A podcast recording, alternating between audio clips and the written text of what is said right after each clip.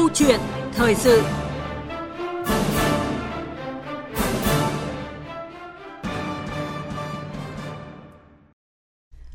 quý vị, thưa các bạn, một trong những thông tin đang nhận được sự quan tâm của dư luận đó là kinh tế số Việt Nam đã có 2 năm liên tiếp đạt tốc độ tăng trưởng nhanh nhất Đông Nam Á. Trong đó, kinh tế số Việt Nam 2023 được đánh giá là có nhiều chuyển biến tích cực hơn năm 2022.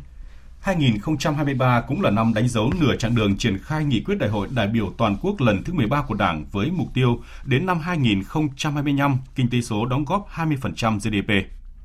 Thứ hạng kinh tế số tăng trưởng nhanh số 1 khu vực cho thấy toàn nền kinh tế đã có nỗ lực chuyển đổi số đáng ghi nhận, nhưng vẫn rất cần nhận diện những bất cập còn tồn tại để sớm tìm giải pháp thúc đẩy hoạt động này hiệu quả hơn trong cả năm mới 2024 và giai đoạn tiếp theo.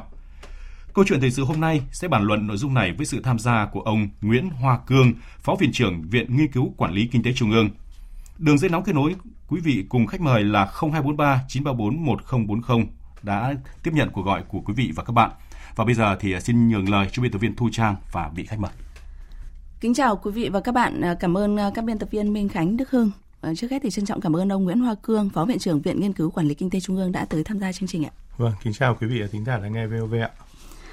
Thưa ông Nguyễn Hoa Cương, ông có thể cung cấp những thông tin cụ thể từ thống kê hoặc là quan sát nhận định của cá nhân cũng như là của Viện Nghiên cứu Quản lý Kinh tế Trung ương đấy ạ, về những tác động của kinh tế số nói chung tới kinh tế Việt Nam trong nửa chặng đường hướng tới mục tiêu Nghị quyết Đại hội Đảng lần thứ 13 đề ra đấy. Vâng, nên chúng ta đều thấy thì kinh tế số được xem là động lực chính của tăng trưởng kinh tế ở các nước phát triển và các nước đang phát triển.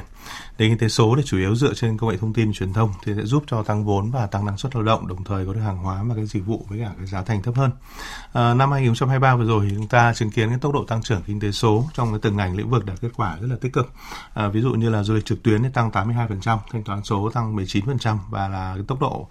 tăng nhanh nhất ở Đông Nam Á, và đồng thời thương mại điện tử cũng tăng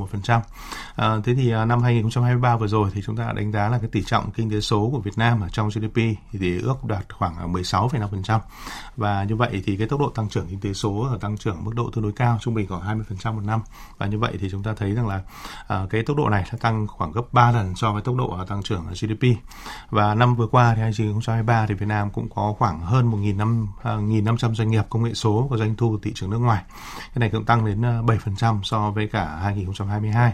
Đồng thời chúng ta cũng thấy rằng là chúng ta có cái ứng dụng rất là rộng rãi về thương mại điện tử ở trong cái doanh nghiệp cộng đồng. Chúng ta có thể thấy đơn cử, tôi có thể lấy ví dụ như là cái doanh nghiệp giao hàng tiết kiệm chẳng hạn, cũng là một trong các cái giao hàng mà gọi là con doanh nghiệp về logistics nổi bật ở Việt Nam. Trong hơn 9 năm vừa rồi thì họ có trên 1 tỷ đơn hàng. Như vậy điều đấy có thể là một cái minh chứng cho thấy là cái tốc độ tăng trưởng và cái sự đóng góp của kinh tế số trong cái nền kinh tế chúng ta rất là tốt và tích cực. Vâng, ông vừa nêu ra khá là nhiều thông tin ở các cái lĩnh vực khác nhau, ví dụ như là du lịch trực tuyến hay là thanh toán trực tuyến, rồi là thương mại điện tử hay là logistics. Nếu như được gọi là dấu ấn của kinh tế số trong năm gần đây nhất, năm 2023, để góp phần vào việc là tốc độ tăng trưởng kinh tế của Việt Nam đấy. Tốc độ tăng trưởng kinh tế số của Việt Nam nhanh nhất khu vực, thì ông nhận định dấu ấn đó là gì? Vâng, tôi nghĩ rằng là có thể để nhiều cái sự đóng góp với nhau, có thể như là đóng góp chung trong các ngành công nghệ thông tin và truyền thông là đóng góp rất là nhiều. Ngoài ra thì có các cái kinh tế số trong các ngành lĩnh vực, ở đó cái việc áp dụng cái nền kinh tế số để phát triển cái ngành lĩnh vực trong cái lĩnh vực truyền thống có thể đẩy mạnh, đồng thời xét mặt nào đó thì cái kinh tế số dựa trên nền tảng cũng phát triển rất là mạnh mẽ trong thời gian qua, ví dụ như việc áp dụng và triển khai các mô hình kinh tế chia sẻ. Tôi thấy rằng là có lẽ là Việt Nam cũng là một cái trường hợp đặc biệt khi chúng ta có một cái lượng dân số lớn mà tương đối trẻ, và việc áp dụng công nghệ rất là tốt. Đồng thời chúng ta thấy rằng là các công nghệ gần như mới nhất của thế giới bây giờ đều có thể áp dụng trong Việt Nam trong thời gian rất nhanh, thì điều đó đã đóng góp trực tiếp vào cái việc phát triển kinh tế số cả về số lượng lẫn về chất lượng rất là tốt. Đó là khả năng ứng dụng công nghệ số. Xin mời quý vị và các bạn, mời ông Nguyễn Hoa Cương, chúng ta hãy cùng nghe những thông tin đáng chú ý rất là liên quan tới chủ đề câu chuyện thời sự mà chúng ta đang bàn. Tôi thì quay lại Việt Nam, mỗi lần trở lại là tôi không cần phải mang theo mình tiền mặt nữa. Tất cả mọi thứ đều có thể thanh toán một cách dễ dàng bằng các cái ứng dụng trên điện thoại hay bằng các thẻ thanh toán, rất là thuận tiện. Ngày hôm nay chúng ta ra chợ mua rau, có rất nhiều cửa hàng quét QR code thanh toán. Thì đây chính là một trong những tác động của kinh tế số và hoạch định chính sách kinh tế số. Đó là quan sát nhận định của giáo sư tiến sĩ Nguyễn Đức Khương, Chủ tịch Hội Khoa học và Chuyên gia Việt Nam Toàn cầu, Giám đốc điều hành trường kinh doanh Leonardo da Vinci Pháp, và ông Nguyễn Kim Hùng, Phó Chủ tịch Hiệp hội Doanh nghiệp nhỏ và vừa Việt Nam, về tác động của kinh tế số với đời sống kinh tế xã hội nước nhà thời gian qua. Để đạt những tín hiệu tích cực đó, ông Nguyễn Hữu Tuấn, trưởng phòng quản lý hoạt động thương mại điện tử, Cục Thương mại điện tử và Kinh tế số Bộ Công Thương khẳng định, nỗ lực tạo dựng hạ tầng kết nối Internet ngày càng hoàn thiện hiện đại, cùng sự phát triển nhanh chóng của lượng thiết bị viễn thông hay thiết bị di động thông minh đã hỗ trợ thúc đẩy kinh tế số mạnh mẽ. Con số ấn tượng, theo báo cáo của We Are Social thì Việt Nam có khoảng độ 150 triệu thuê bao di động. Cứ hình dung là một người trong chúng ta có hơn 1,5 thiết bị kết nối di động. Khoảng 57 triệu người đã tham gia mua sắm trực tuyến. Đó là những cái nền tảng, cái hạ tầng rất tốt. Ví dụ nữa, phải theo cái báo cáo của Ngân hàng Nhà nước, tốc độ tăng trưởng của trong lĩnh vực sử dụng cái QR code để thanh toán nó tăng trưởng đến khoảng 183% năm. Những thứ đó nó đã support rất tốt cho cái hoạt động thương mại điện tử. Nó góp phần vào tốc độ tăng trưởng nhanh nhất. Thực sự là những con số ấn tượng, đúng không ạ? Việt Nam thì chúng ta nhìn nhận là có khoảng 100 triệu dân, nhưng mà hiện đã được các cái tổ chức quốc tế nhìn nhận là có khoảng 150 triệu thuê bao di động, có nghĩa là một người đang có tới 1,5 thiết bị di động đấy. Điều đó cho thấy là kinh tế số sẽ còn có khả năng, có cơ hội phát triển mạnh mẽ hơn nữa. Thưa ông, là bên cạnh quan sát nhận định của viện, của cá nhân ông cũng như là của viện đấy ạ, thì những thông tin vừa rồi có lẽ là góp phần khẳng định cái đánh giá của Google, Temasek và Bain & Company, tốc độ tăng trưởng kinh tế số Việt Nam nhanh nhất khu vực là dễ hiểu. Vâng, tôi nghĩ là cái điều này có lẽ là tôi cũng hoàn toàn nhất trí với cả nhận xét của Google, Temasek và Bain về cái tốc độ tăng trưởng kinh tế số Việt Nam. Tôi nghĩ rằng là không chỉ Google, Temasek và Bain đâu mà có rất nhiều tổ chức khác, ví dụ như Financial Times chẳng hạn, thì vào cuối 2022 khi mà khảo sát 51 quốc gia toàn cầu thì cũng thấy là Việt Nam có tốc độ tăng trưởng kinh tế số là nhanh thứ hai thế giới vào năm 2022 và dự báo nhanh thứ ba thế giới vào năm 2023. Đồng thời là cũng có cái dự báo là trong giai đoạn 2022-2026 thế là top là các quốc gia dẫn đầu trong tăng trưởng kinh tế số. Ngoài ra thì Access Partnership Analytics thì cũng có dự đoán là Việt Nam sẽ là một trong nền kinh tế số phát triển nhanh nhất trong thập kỷ tới. Nên tôi nghĩ rằng điều này thì có lẽ là cũng hoàn toàn phản ánh đúng cái xu hướng cũng như là cái sự sẵn sàng về hạ tầng phần cứng cũng như là hạ tầng phần mềm, các cái quy định, các cái chính sách cũng như là toàn bộ cái nguồn lực mà chính phủ cũng như là các doanh nghiệp đang hiện tại dành cho cái việc là phát triển kinh tế số. Đồng thời cũng trong cái bối cảnh hội nhập kinh tế quốc tế cũng như là cái bối cảnh về cái dân số rồi việc ưa thích áp dụng công nghệ như tôi nói lúc nãy cũng là một cái điều kiện rất là thuận lợi. Nhưng mà tuy nhiên mà chúng ta có lẽ vẫn phải cần lưu ý rằng là đây là chúng ta đang nói về tốc độ tăng trưởng, và cũng như là có nghĩa rằng là cái chúng ta đã cố gắng bao nhiêu, nỗ lực bao nhiêu và đạt được kết quả như thế nào so với năm trước, cũng như là so sánh giữa chúng ta với các quốc gia khu vực. Cái điều quan trọng hơn là chúng ta cái chú ý đến cái việc rằng là cái tổng doanh thu cũng như là cái tổng đóng góp của kinh tế số bằng con số thực tế sẽ như thế nào. Vì vậy cho nên chúng ta chưa phải là lớn nhất khu vực hay là có một vị trí quá lớn trong cái nền kinh tế thế giới. Vì vậy cho nên là chúng ta vẫn phải nỗ lực, vẫn phải cố gắng để làm sao cho cái sự phát triển kinh tế số nó thực chất. Vâng, ông Nguyễn Hoa Cương vừa giúp chúng ta một lần nữa khẳng định là đây là tốc độ tăng trưởng của năm sau so với năm trước, cũng như là so với tốc độ tăng trưởng của các quốc gia Đông Nam Á, chứ không đồng nghĩa là giá trị cũng như là giá trị tăng thêm sau hoạt động kinh tế số của Việt Nam là lớn nhất khu vực đó, thưa quý vị thính giả. Ông Nguyễn Hoa Cương cũng vừa có nêu ra một cái chi tiết, đó là nhiều khả năng là chúng ta sẽ có tốc độ tăng trưởng nhanh nhất trong thập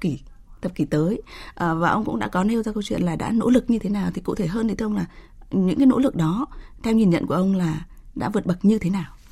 Vâng, tôi nghĩ rằng là có thể nhìn nhận cái nỗ lực này theo nhiều khía cạnh khác nhau. Thứ nhất là ở góc độ hạ tầng cao nhất là vĩ mô thì rõ ràng là Đảng và Chính phủ cũng có rất là nhiều các quyết sách quan trọng, bao gồm ví dụ như Nghị định 52 của Bộ Chính trị, rồi bao gồm cái quyết định của Thủ tướng Chính phủ về cái chiến lược cách mạng công nghiệp 4.0. Chúng ta cũng có một loạt các quyết định của Thủ tướng Chính phủ ban hành các quyết định liên quan đến phát triển kinh tế số, xã hội số, chuyển đổi số. Chúng ta cũng có một loạt tất cả các cái chương trình hỗ trợ doanh nghiệp cũng như chương trình triển khai các cái nội dung liên quan đến kinh tế số cũng như là thương mại điện tử. Như vậy chúng ta có thể nói rằng là đầu tiên thì là từ cái góc độ chuẩn bị, từ cái góc độ chủ trương chính sách của Đảng Chính phủ, chúng ta đã có cái sự chuẩn bị rất là kịp thời. Vấn đề thứ hai là chúng ta thấy rằng là trong các cái chính sách cụ thể thì Chính phủ cũng đã cụ thể hóa thành các cái nội dung, các cái chương trình, các chính sách để làm sao cho là hỗ trợ các doanh nghiệp và luôn luôn khuyến khích các doanh nghiệp để làm sao áp dụng cái việc chuyển đổi số cũng như là một loạt các cái nội dung khác. Ví dụ ngày hôm nay là các nội dung liên quan đến chuyển đổi xanh, chuyển đổi kép, nói chung là cả ở cả góc độ doanh nghiệp lẫn góc độ các địa phương để làm sao có thể triển khai các cái nội dung này có cái tốt hơn. Và cái thứ ba là chúng ta có về cái thị trường, thì chúng ta là một thị trường mà lớn, có dân số đứng hàng thứ 15 trên thế giới và chúng ta phần lớn là dân số trẻ và cái mức độ áp dụng công nghệ cũng rất là cao. Vì vậy tôi nghĩ rằng là ít nhất đây là ba cái yếu tố mà có thể đóng góp trực tiếp vào cái câu chuyện là cái tăng trưởng và cái nỗ lực vượt bậc của phát triển kinh tế số thời gian qua. Đặc biệt là tất nhiên cũng có một số cái yếu tố khác nữa, ví dụ như chúng cách đây 3-4 năm chúng ta có thể thấy rằng câu chuyện với Covid chẳng hạn cũng là một cái yếu tố đó là tác động và yếu tố xúc tác trong việc làm sao để đẩy mạnh thêm các nền kinh tế không tiếp xúc, đẩy mạnh cái nền kinh tế số phát triển hơn nữa, và cũng như là cái sự phát triển công nghệ của cuộc cách mạng công nghiệp 4.0 ngày hôm nay, cùng với việc là các xu hướng trên thế giới, thì tất cả những yếu tố này đều đóng góp vào cái sự phát triển mạnh mẽ của kinh tế số trong thời gian vừa qua. Như vậy là chúng ta đã có cái sự nỗ lực từ cấp vĩ mô về mặt ban hành những cái chủ trương chính sách, ví dụ như là Nghị định 52 của Bộ Chính trị hay là một loạt những quy định của Chính phủ như ông nêu. Rồi là chúng ta có sự nỗ lực của cộng đồng doanh nhân doanh nghiệp. Ví dụ như ông có nêu cách đây ít phút là bây giờ chúng ta đã có tới gần 1.500 doanh nghiệp công nghệ số, và cùng sự nỗ lực trong ứng dụng công nghệ thông tin nói chung và ứng dụng công nghệ số của từng người dân. Cho nên là đã tạo nên cái nền tảng của ngày hôm nay, đó là tốc độ tăng trưởng kinh tế số của Việt Nam nhanh nhất khu vực. Bây giờ thì thưa quý vị và các bạn, chúng ta hãy cùng nghe một thông tin rất đáng chú ý từ bà Nguyễn Thị Hương, Tổng cục trưởng Tổng cục Thống kê, về cách đánh giá đóng góp của kinh tế số đấy ạ. Và năm 2023 vừa qua thì Tổng cục Thống kê đánh giá là tỷ trọng giá trị tăng thêm của kinh tế số trong GDP của Việt Nam đạt khoảng 12,3%. Kinh tế số bao gồm tất cả các hoạt động kinh tế dựa vào hoặc được tăng cường đáng kể bằng cách sử dụng các yếu tố đầu vào kỹ thuật số, bao gồm công nghệ, kỹ thuật, cơ sở hạ tầng, dịch vụ kỹ thuật số và dữ liệu. Thì Tổng cục Thống kê đã tiến hành thu thập tổng hợp thông tin từ các nguồn số liệu sẵn có, tính toán và có những kết quả. Những thông tin vừa rồi cho thấy là có lẽ là còn nhiều thách thức trong thống kê, thì chúng ta mới có thể nhận diện được chính xác cái giá trị thực tiễn của kinh tế số. Thế nhưng mà thưa ông Nguyễn Hoa Cương ạ, thực tế cùng phân tích của giới chuyên gia cho thấy là hoạt động này đang và sẽ tiếp tục đóng góp lớn cho kinh tế nước nhà, và dường như là từ những thông tin của năm 2023 cũng như là 2 năm liên tiếp đạt tốc độ tăng trưởng kinh tế số nhanh nhất khu vực rồi, thì đến năm 2025 kinh tế số đóng góp 20% GDP dường như là đang rất là thuận lợi. Vâng, tôi hoàn toàn nhất trí với cái nhận định này, và tôi nghĩ rằng chúng ta phải nhìn đầy đủ theo cả hai khía cạnh, khía cạnh thuận lợi, khía cạnh thách thức. Về thuận lợi thì như tôi nói lúc nãy, tức là chúng ta ở trong một cái phát triển trong bối cảnh nền kinh tế vĩ mô đạt được cái sự ổn định và phát triển tương đối tốt. Chính phủ cũng có rất là nhiều các cái nỗ lực trong cái việc là hành động mạnh mẽ để thúc đẩy phát triển kinh tế số. Chúng ta cũng có một cái khu vực doanh nghiệp rất là năng động, đều cố gắng làm sao để có thể nắm bắt được tất cả những cái tiến bộ mới nhất của khoa học công nghệ để có thể ứng dụng vào cái bức tranh sản xuất và kinh doanh. Đồng thời chúng ta cũng có cái lượng lao động trẻ và cái lượng thị trường rất là lớn. Trong các cái nỗ lực về liên quan đến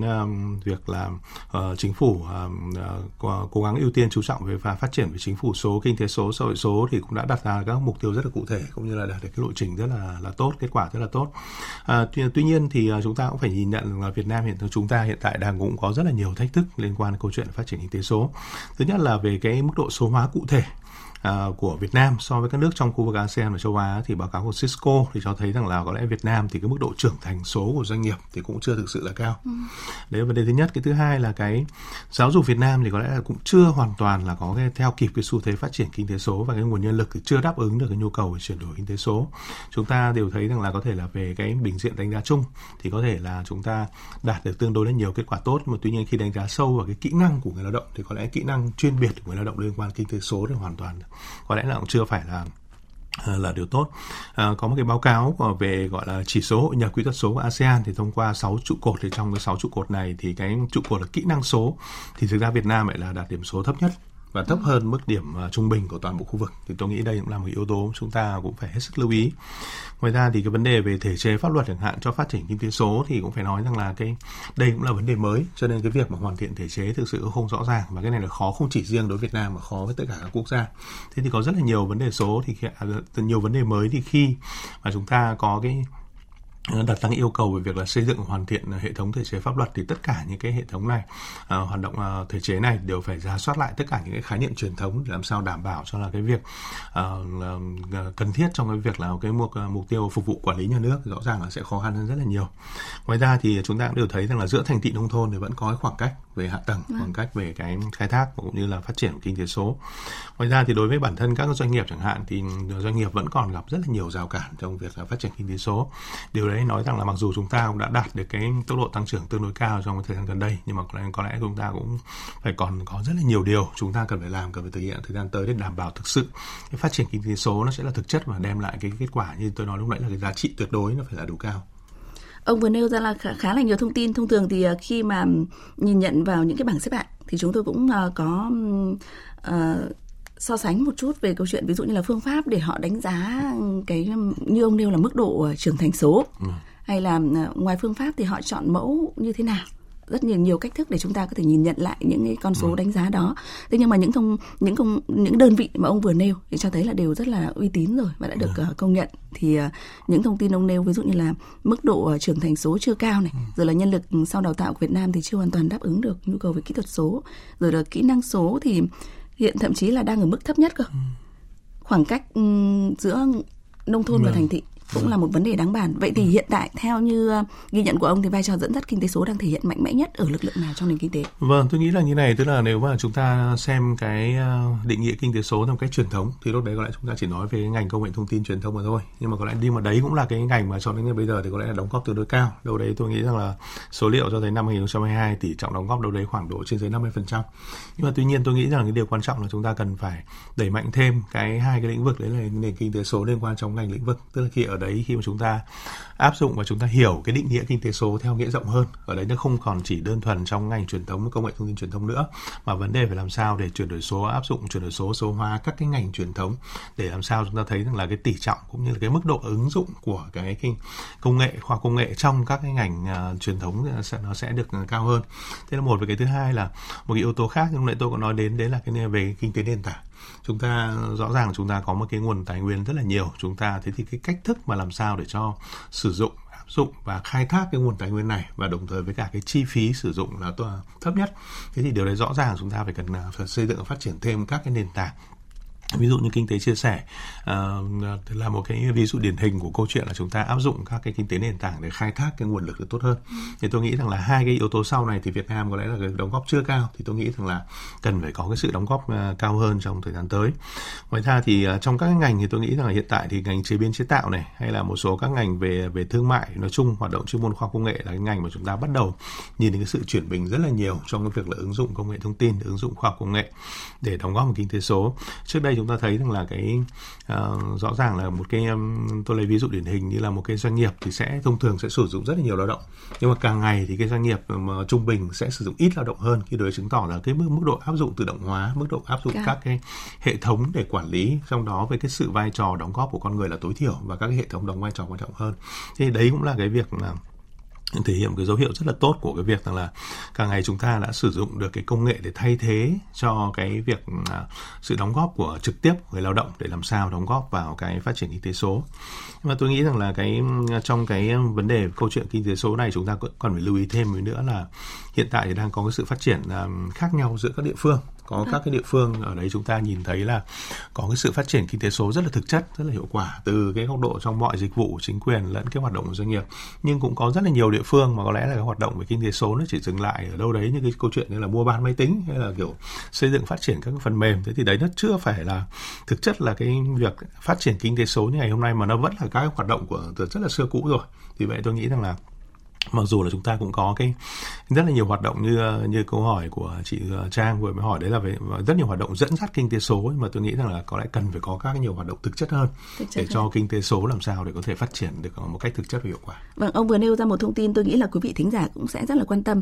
Rõ ràng là không chỉ trong vấn đề kinh tế số, cũng không chỉ trong năm 2023 vừa qua mà chúng tôi ghi nhận là nhiều năm qua ấy, trong công cuộc chuyển đổi số và hướng đến ba cái mục tiêu đó là chính phủ số, kinh tế số, xã hội số nói chung, thì đúng là có những địa phương, những bộ ngành luôn thuộc diện là chuyển biến chậm, mà chúng tôi dùng cái từ là lẹt đẹt trên bảng xếp hạng trong nhiều năm liền. Vậy thì ông thẳng thắn, ông nhìn nhận nguyên nhân là gì ạ? Chưa thực sự là hiểu biết hay là tôi nghĩ là chưa có tầm? Cũng có rất là nhiều nguyên nhân. Thực ra thì chúng ta về mặt hình thức ấy, chúng ta có thể thấy rằng là như này, đây là cái khái niệm về chuyển đổi số, kinh tế số, xã hội số thì dường như là được nói đến ở rất là nhiều nơi, rất là rộng. Nhưng mà có lẽ mọi người nói đến về hình thức và về tên gọi nhiều hơn là cái câu chuyện là hiểu được bản chất của vấn đề. Tôi thấy rằng là cũng có rất là nhiều các cái cơ quan mà có thể là lãnh đạo được thường xuyên hay nói sử dụng khái niệm này. Nhưng mà khi mà đi vào thực chất của cái hoạt động của cái cơ quan đó thì có lẽ là cái mức độ áp dụng về chuyển đổi số hay mức độ áp dụng công nghệ thông tin hoạt động chưa thực sự vẫn là nhiều. Nói khác đi như là trước đây trong một phỏng vấn Đài Tiếng nói Việt Nam thì tôi cũng có nói đấy, tức là gửi email xong phải có điện thoại để báo xem là có nhận được email chưa. Thế thì tương tự như vậy, thế thì cái điều quan trọng ở đây rằng là cái quan trọng là bao giờ cũng thế, tức là lãnh đạo của cái cơ quan đó, lãnh đạo bộ ngành đó, lãnh đạo địa phương đó phải thực sự vào cuộc. Và đồng thời phải đều mong muốn là làm sao cho cái việc là áp dụng cái chuyển đổi số ở đây nó phải được là hiểu trên là bao gồm, nếu mà nói về mặt đánh giá thì phải bao gồm hết tất cả các cái chỉ số thành phần, nghĩa là bao gồm tất cả các lĩnh vực khác nhau trong phép đánh giá đó chứ không phải chỉ câu chuyện rằng là nói đến nó một cách chung chung. Thế vấn đề thứ nhất. Vấn đề thứ hai là cái nhận thức ấy. Ở đây thì chúng ta cần phải có cái lưu ý nhận thức, tức là không chỉ nhận thức của người lãnh đạo mà nhận thức của bản thân những cái người triển khai thực hiện bao giờ cũng phải là rất là quan trọng. Những người triển khai thực hiện là những người ta nắm sâu nhất ở vấn đề, là những người mà hiểu về chính sách cũng như là cái người mà tiếp nhận tất cả các yêu cầu của người dân. Thế thì tất cả những cái nhận thức của người ta phải làm sao để thông suốt để cho hai bên giữa cơ quan quản lý nhà nước với cả bên người dân là phải cũng có cái sự kết nối và cái sự hiểu nhau để có thể triển khai. Đồng thời và cái vấn đề thứ ba đấy là nhận thức của người dân, là cái người trực tiếp sử dụng. Tôi nghĩ rằng là có rất là nhiều các cái ví dụ như là các cái dịch vụ công hoặc cái hoạt động kinh tế số được diễn ra ngày hôm nay. Có những hoạt động thì chúng ta thấy rằng là việc triển khai các thứ rất là nhanh, thì chứng tỏ điều này là dễ hiểu và nó dễ tiếp cận đối với người dân. Ví dụ chúng ta cũng thấy lúc nãy ngay là một số ý kiến về câu chuyện là bây giờ đi chợ mua rau thì có thể dùng QR code, thì điều đấy chứng tỏ rằng là cái việc áp dụng số hóa trong hoạt động kinh tế đấy đối với trường hợp QR code là một cái rất hiệu quả, rất hay và dễ dùng. Đấy, nhưng mà tuy nhiên vẫn có rất là nhiều các cái hoạt động khác, ví dụ như là sử dụng các dịch vụ công ở trên cổng thông tin chẳng hạn, thì rõ ràng cái điều này tất nhiên một phần có thể nó là do cái khó khăn và do cái hoàn toàn hệ thống vận hành chưa ổn định, nhưng mặt khác cũng thể thấy rằng là có lẽ là nhận thức của người dân trong cái việc là hoạt động triển khai hoạt động về chính phủ số, xã hội số, kinh tế số này nó chưa thật sự dễ dàng. Cái điều đấy thì nói rằng là như vậy thì cũng có rất là nhiều các cái vấn đề liên quan đến câu chuyện là cái xếp hạng của các cái cơ quan. Tôi nghĩ rằng là khi mà nhìn và tổng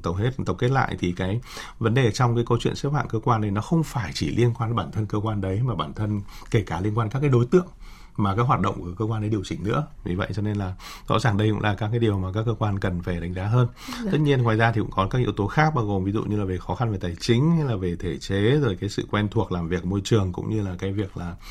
có chủ động lập kế hoạch và chủ động triển khai hay không. Nếu có thể nói ngắn gọn về những giải pháp trong thời gian tới để không chỉ là kinh tế số tiếp tục có thể duy trì được cái tốc độ tăng trưởng số 1 khu vực, như ông có một vài nhận định cách đây ít phút là khoảng trong một thập kỷ tới, mà là giá trị tăng thêm của kinh tế số trong GDP sẽ đóng góp thực sự là nhiều hơn và hiệu quả hơn nữa, thì tại ông đó là những giải pháp. Tôi nghĩ là như này, bao giờ cũng vậy, thì bao giờ thứ nhất là cái ở góc độ chính phủ thì tôi nghĩ rằng là chính phủ cũng đã nỗ lực rất là nhiều trong thời gian vừa qua. Đảng và chính phủ cũng đã có rất là nhiều các cái quyết sách, chủ trương quan trọng và đã ban hành trong thời gian vừa rồi. Và hiện tại tôi được biết thì cái ví dụ nghị quyết 52 Bộ Chính trị cũng đang được tiến hành tổng kết để đánh giá, để xem trong quá trình triển khai đã đạt hiệu quả hay chưa, có cần phải bổ sung sửa đổi thêm các cái chủ trương chính sách thì không. Đấy là vấn đề thứ nhất. Vấn đề thứ hai là từ phía góc độ doanh nghiệp thì tôi nghĩ rằng là cái điều quan trọng là chính sách ban hành như vậy nhưng mà có đi với cuộc sống hay không. Cuộc sống thì như vậy, cộng đồng doanh nghiệp họ có tiếp nhận các cái chính sách này, họ có cảm thấy rằng là đây là các cái chính sách thiết thực hiệu quả trong hoạt động của họ, và đồng thời để giúp cho họ để có thể cung cấp được hàng hóa dịch vụ được một cách như là sâu rộng hơn và với cái chi phí thấp hơn hay không. Thì tôi nghĩ rằng là làm sao để cho cộng đồng doanh nghiệp cũng cảm thấy đây cái chính sách này thực sự phục vụ hoạt động và vì cái hiệu quả của doanh nghiệp.